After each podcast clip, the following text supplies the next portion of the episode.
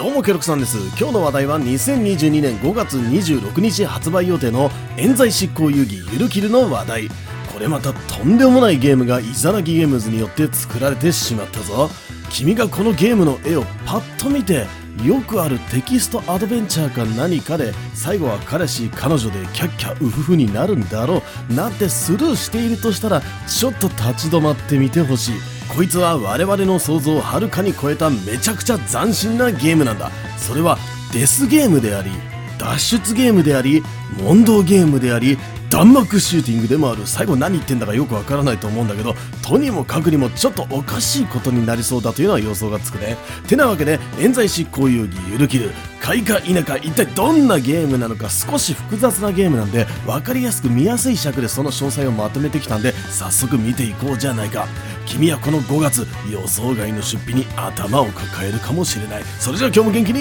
いってみよう!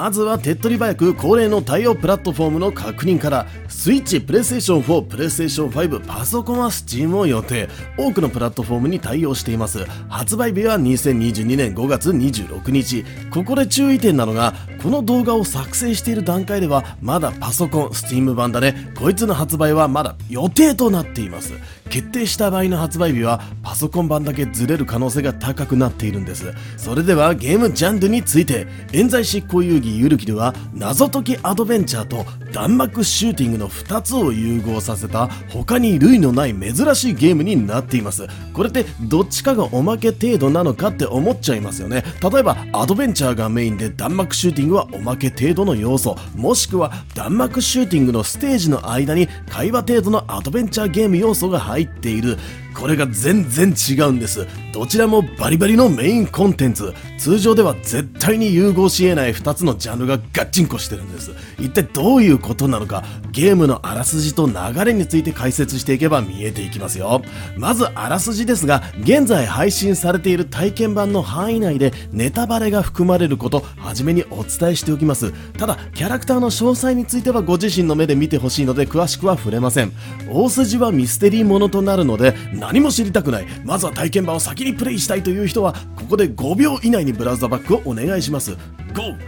54321では話に戻りましょう。物語は凶悪犯罪を引き起こしたとして収監されていた6人の囚人と各事件の被害者5人計11人プラス奇妙なゲームの進行役1名による群像劇です。始まりは6人の囚人が謎の組織によりゆるキルランドと呼ばれるこれまた謎のテーマパークへ拉致されるところから始まります。組織の目的は不明だが6人の囚人は別に招待を受けていた5人の人物とペアアを組まされる形で5つのチームを組むこととなり半ば強制的にゆるキルゲームというある見方ではデスゲーム。またある見方では脱出ゲームをさせられることになるんです。これは一体どういうことなのか。まず6人の囚人には拒否ができません。その理由の一つは拉致された時につけられた首輪に仕込まれた毒針。無理に外そうとしたり問題を起こせば運営側のボタン一つで作動し死に至らしめることができるからです。そしてもう一つの理由は一部の人物を除き囚人たちは凶悪犯罪者としてほぼ無期懲役に近い実刑を受けておりこのゆるキルゲームは彼ら囚人にとっては無罪放免となるチャンスでもあったからです。囚人たちの共通点は全員未だ無罪を主張しているというところ。誠か否か冤罪で捕まっているということのようなんです。今回謎の組織により参加させられたゆるキルゲームというものに優勝すればその囚人の冤罪を組織の力で証明してくれると提示されたんです。もちろん彼らにとってはにわかに信じがたい話でしたが刑務所から囚人を連れ出すことのできる権限そして目の前に広がる巨大なゆるキルランドなるものを世間に知られることなく作り出すことができる権力そんなものを目の当たりにしてしまってはこのゲーム死んだも同然の刑を受けている囚人たちにとっては一か八かで参加する以外にはないもの。ではこの囚人とチームを組まされた5人の招待者とは何者なのか。彼らはそれぞれの囚人が引き起こしたとされる凶悪犯罪の被害者関係者。この招待者のことをゲームでは執行人と呼びます。執行人にとって目の前の囚人どもは今すぐ処刑台に送りたいくらい憎い相手。犬猿の中どころのレベルではないんですが今回チームを組んでゆるキルゲームに挑むことになるんです。理由として執行人側はゲームに優勝することでこの謎の巨大な権力を持った組織がどんな望みでも可能な範囲で叶えてくれるというものだったからですね。執行人たちの望望むものはゲームを進めていくことで徐々に明らかになっていきます。そしてゲームの進行役となるのは謎の組織のこれまた謎の人間狐の面をかぶったビンコというゲームの雰囲気をぶち壊してくれる変態的なキャラが合間合間ルールの説明や決断を迫るというところで横槍を入れてきます。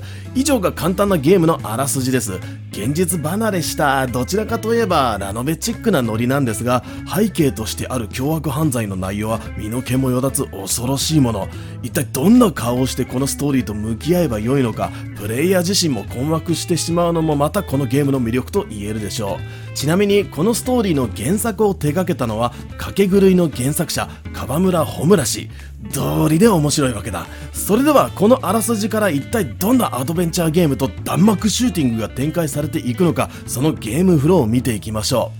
大雑把に言えばアドベンチャーパートシューティングパートを交互にプレイすることになるわけなんですがそれだと何も伝わりませんね。ただのストーリーがついたシューティングゲームに思えてしまいます。まずはアドベンチャーパートですがポイントクリック型の伝統的な方式のアドベンチャーゲームになっています。では一体何をするのか。物語はゆるキルゲームというものに参加させられた11人の群像劇です。プレイヤーが操作するのは囚人側のキャラクターたちで実際にゆるキルゲームを突破するために立ち回ることとなります。ゲームの内容は脱出アドベンチャー。テーマパークに建設されたアトラクションにチームで挑みそのアトラクションから無事に脱出するというものになります。ポイントクリック方式で画面上から手がかりを探しアトラクションに仕掛けられた罠や扉を解除して出口を目指していきます。うわそういうの苦手なんだよと思った人も多いと思うんですが攻略には苦手なプレイヤーのための救済処置があるのでそれは後ほど解説をします。とまあこれだけ聞けばなんだ面白みがなく古臭いポイントクリックアドベンチャーなんですが思い出してください。はじめにある見方ではデスゲームということを言いましたよね。単なる脱出ゲームというのは執行人側の目線で見た時の話です。囚人側の目線で見るとこれはデスゲーム。まずアトラクションの謎解きは失敗すれば命を落とすようなトラップが多いことが一つ挙げられます。解除に挑むのは必ず囚人側で執行人側の身の安全全は保証されています。でもこれはあくまでもストーリー上の設定なのでデスゲームとは言えませんね。プレイヤーにとってね。このアドベンチャーパートにはもう一つ仕掛けがあるんです。それは執行人側の人間は囚人の首に巻かれた毒針リングをいつでも作動させられるということ。執行人は事件の被害者なんです。囚人を死刑台に送りたいと思っています。そしてその執行人の手には何ら罪に問われることなく目の前の囚人人を毒で殺すことができるボタン。間違っても囚人は執行人の感情を高ぶらせたりはしてはいけないということです。これがアドベンチャーパートの仕掛けです。ただ脱出ゲームを冷静に解けば良いってわけではないんです。アドベンチャーパートのゲームフローはこうです。まず脱出ゲームクリアの謎解き。この過程では執行人との様々な会話があります。お互い協力し合ってアトラクションクリアのための謎を解いていくのですがその感情は加害者とされる囚人と被害者とされる執行人。お互いの間にある凶悪事件にあるんです。そして趣味が悪いことにゆるキルランドのアトラクションはその事件現場を再現したものだったりと執行人の感情心の傷をえぐるようなものばかりなんです。そして脱出ゲームをクリアすると一触即発のマジキルタイムというフェーズが始まります。往生際悪く罪を認めないとされている囚人に対して執行人は凶悪事件についての尋問をしてきます。これまでの会話をヒントに的確に受け答えし執行人の感情の高ぶりをギリギリで抑えるというフェーズです。尋問に対して答えるごとに高ぶる執行人の殺意感情。この感情がを超えるとその場で囚人は処刑されてしまいます。たとえそれが冤罪だったとしてもです。ここまでがアドベンチャーゲームとしての一面。このマジキルタイムを無事に突破すると次のゲームパート弾幕シューティングステージへ行く行していくんです。ここがわけわかんないですよね。なんでここから弾幕シューティングになるんだと。まずこの弾幕シューティングそのものはゆるキルランドで行われるゆるキルゲームのアクティビティの一つなんです。組織が開発した VR システムのようなものでシューティングゲームをさせられるというくだりになっています。ただこれは VR システムのさらに一歩先に進んだシステムになっており視覚聴覚だけではなく精神もシステムにリンクさせられるというもの。名付けて BR ブレインリアリティ。主催者側が仕掛けてきたのはこの通覚さえもリンクするシューティングゲームで囚人と執行人で対戦させるというもの。現実のプレイヤーはここでは超真面目にザ・弾幕シューティングをプレイさせられます。囚人側が操るのはゆるキルファイターというダサい名前の戦闘機。各囚人ごとにゆるキルファイターの性能が違い純粋にシューティングゲームとしてしっかりと作り込まれています。ここでもうわそういうの苦手と思った人も多いかと思いますがまたまたある程度の救済処置があるのでそれも後ほど解説をします。そして執行人側が操るのはようには敵側。ステージの最後に待ち受ける巨大なボスメカに登場しているのが執行人ということになります。このシューティングゲームの目的はじゃあ何なのか？このパートをゆるきるジャッジメントと呼びます。ここでは執行人が囚人を許すのか？キルするのかの選択を決めるのが目的です。つまり囚人にとってはここがラスト。シューティングゲームの過程で執行人がキルすると判断すればその場で囚人は処刑されます。では囚人はこのジャッジをただ弾幕シューティングを遊びながら黙って見守るしかないのか。そうではないんです。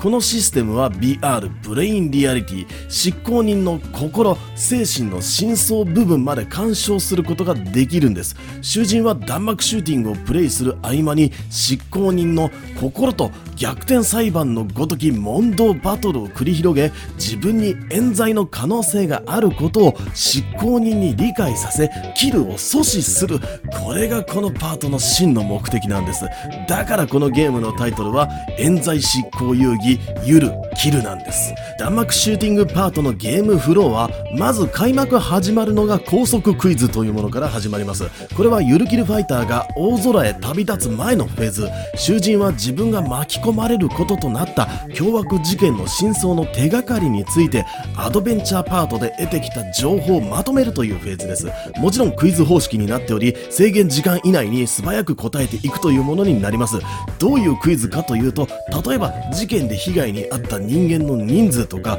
凶器は何だったのかとかです。時間内に答えられなかったり間違えたりするとこの後始まる弾幕シューティングでの残機が減ってしまいます。かなりスリリングなフェーズなんですよ。ちなみにこの正解不正解は誰がジャッジしているのか。そうゆるキルゲームの主催者となる謎の組織です。つまりこの謎の組織は各凶悪事件の真相を知っているということになるんですよね。ここもミステリーですね。無事に高速クイズをクリアしたら獲得した残機を引っ提げていよいよゆるキルファイター出撃です。好きな人であれば何ら難しいことのないオーソドックスな縦スクロール。通常のショットに加え時期についてるオプション機のフォーメーションを変化させて攻撃するホールドショットやスコアを稼ぐことで溜まっていくアウトバーストゲージを解放して使用する特殊攻撃。アウトバーストショットとアウトバーストボムを駆使して戦います。何がいいってこれしっかりと作られていてこれ単体でも十分ゲームとしての品質を確保できるレベルの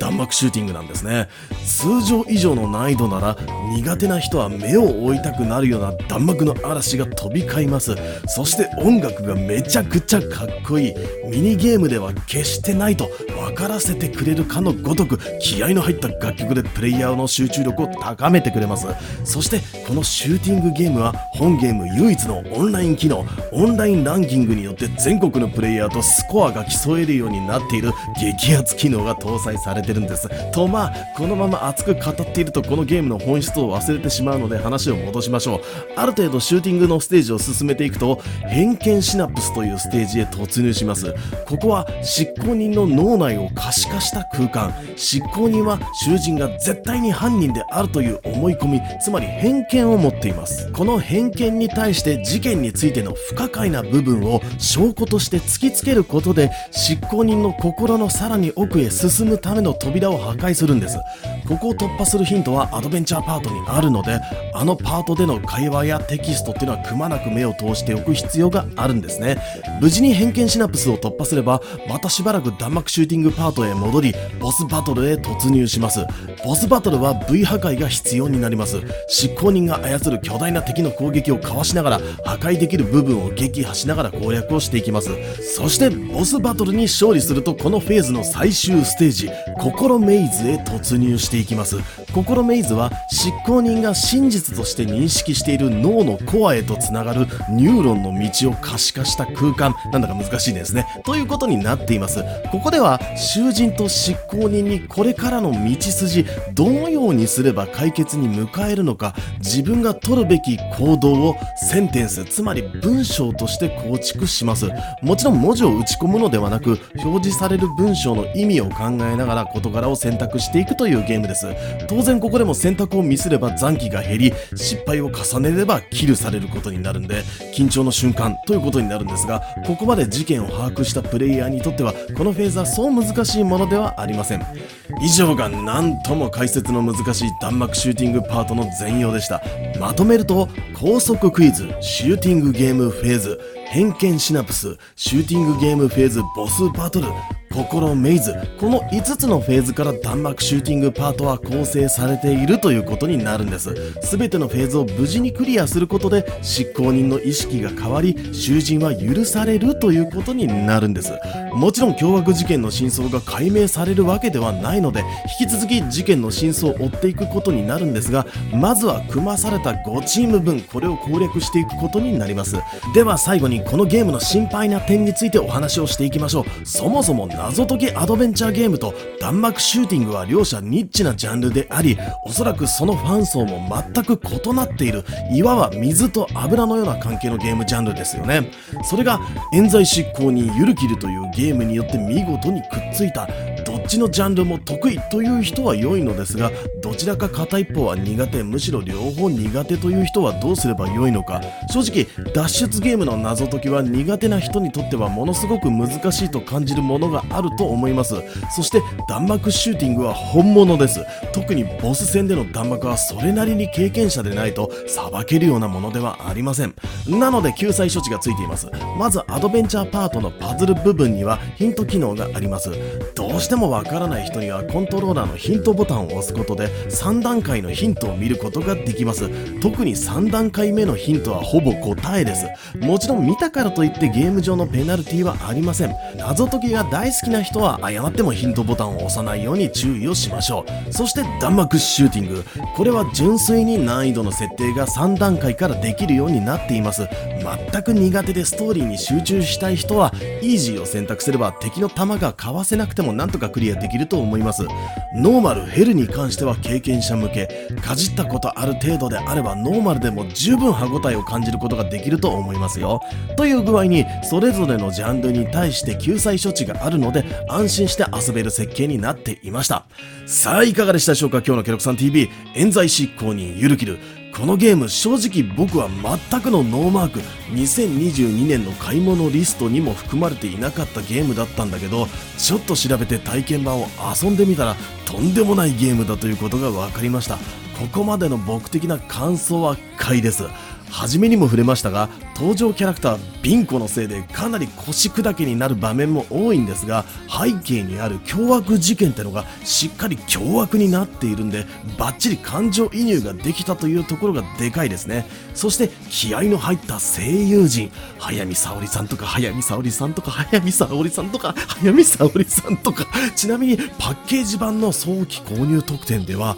数量限定でドラマ CD がついてくるんでこういうの好きな人は間違いなくチェックしてしておきましょう。実はこのゲーム今年の4月末に短い期間ではあったんですが舞台化もされていて少し話題性もあったんですね。何にせよプレイステーションとスイッチに関しては各 e ストアで現在体験版が配信されています。ここまで動画を見てくれているということはこのゲームに興味を持ったということ。とりあえず体験版やってみてください。あまりにも新しいジャンルすぎてここまで喋ったけど早い話が体験してくれなんだよね。この体験版は製品版にデータ引き継ぎができて続きからプレイができるみたいなんでこの段階で面白いと思ったらもう5月26日を震えて待つしかなくなります。さああなたはこのゲーム買いますか？買いませんか？ケロクさん TV では新作ゲームやおすすめゲームの紹介気になるゲーム業界のニュースをピックアップしてお届けしたり僕が面白いと思ったゲームの攻略特集など動画またはライブ配信にてお届けしています。もしよかったらチャンネル登録していただき引き続きケロクさん TV をお楽しみください。